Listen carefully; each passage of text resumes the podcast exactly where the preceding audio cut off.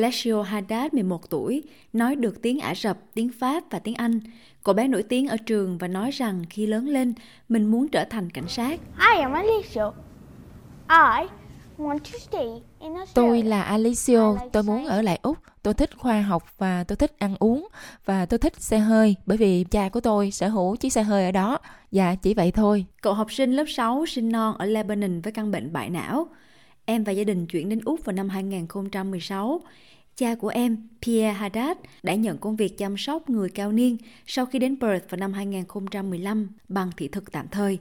Gia đình sau đó đã nộp đơn xin thị thực thường trú vào năm 2021, nhưng đơn đã bị Cục Di trú từ chối vì tình trạng sức khỏe của Alessio. Pierre Haddad nói rằng luật di cư lỗi thời đang cản trở gia đình của anh.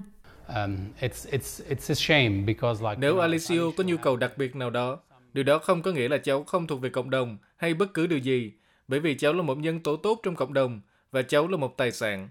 Tôi nghĩ rằng con trai tôi đáng yêu, học giỏi, đang học tiểu học. Hết tiểu học này, năm sau sẽ học trung học. Và tôi nghĩ con trai tôi khỏe mạnh, có thể đi lại bằng khung tập đi. Điều duy nhất mà Alessio cần là vật lý trị liệu và một gia đình đáng yêu như gia đình mà chúng tôi có với anh trai cháu ở đây để có thể sống một cuộc sống tươi đẹp. Đánh giá y tế của chính phủ đối với Alessio ước tính rằng trong hơn 10 năm, chi phí chăm sóc sức khỏe cộng đồng của em ấy sẽ lên đến hơn 600.000 đô la. Còn số đó bao gồm các dịch vụ khuyết tật và nhu cầu giáo dục đặc biệt. Những người ủng hộ người khuyết tật nói rằng không nên có gia đình nào phải đối mặt với việc bị trục xuất vì họ có con bị khuyết tật. Suresh Rajan là thành viên của Hội đồng Quản trị Người Khuyết tật Úc. Ông cho rằng phương pháp tính toán chi phí của chính phủ còn thiếu sót. Một số thứ thường có trong các báo cáo của Văn phòng Y tế Liên bang là những thứ như vậy được tính toán cho những thứ như trường học đặc biệt.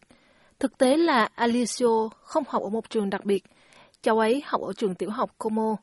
Đó không phải là vấn đề, theo quan điểm của ba cháu. Cháu sẽ không phải chịu bất kỳ chi phí nào liên quan đến ngôi trường đặc biệt đó vì cháu không sử dụng nó. Ông nói rằng đánh giá y tế của chính phủ không xem xét đúng đắn trường hợp cá nhân của Alessio và những hỗ trợ mà cháu có. Chúng tôi biết rằng bệnh bại não không ảnh hưởng đến tất cả mọi người theo cùng một cách. Còn ở Alicia, vì trường hợp này là một chàng trai trẻ cực kỳ hoạt ngôn, chúng tôi đã trò chuyện với cháu. Cháu nói được nhiều thứ tiếng. Cháu rất, rất thông minh. Nhân viên y tế của liên bang đã không liên lạc với gia đình, cũng như không thực sự liên lạc với đứa trẻ để hiểu vấn đề là gì. Thượng nghị sĩ đảng xanh Tây Úc Jordan Steele John cho biết ngưỡng chi phí y tế hiện tại được miễn khỏi đạo luật phân biệt đối xử với người khuyết tật và nó cần phải thay đổi. Chính phủ liên bang cho biết họ đã bắt đầu công việc sơ bộ về vấn đề này kể từ khi lên nắm quyền vào năm 2022, bao gồm cả việc xem xét hiện tại về ngưỡng chi phí được cho là bước hợp lý tiếp theo trong quy trình. Những người ủng hộ người khuyết tật cho rằng ngưỡng này của Úc thấp đáng kể so với các quốc gia như New Zealand và Canada. Ở Úc, chi phí công cho tình trạng y tế của người nộp đơn không được vượt quá 51.000 đô trong vòng 10 năm. Ủy ban Nhân quyền Úc cho biết các luật này mâu thuẫn với Công ước Liên Hiệp Quốc về quyền của người khuyết tật. Sau nhiều năm chờ đợi, gia đình Haddad sẽ biết được số phận của mình tại phiên điều trần của Tòa Phúc thẩm Hành chính vào ngày 30 tháng 1. Nếu Alassio bị từ chối, gia đình sẽ có cơ hội kháng cáo cuối cùng thông qua sự can thiệp của Bộ trưởng. Nếu không thành công, họ sẽ phải rời khỏi đất nước. Pierre Haddad nói rằng ông vẫn còn hy vọng. You know, like we'll get somewhere. You know, with our. Chúng tôi hy vọng với trường hợp của mình, với trường hợp của Alicio, vì chúng tôi không làm điều gì xấu ở đất nước này. Tất cả chúng tôi đều rõ ràng. Bạn biết đấy, giống như việc chúng tôi đã nộp thuế là một cư dân tốt.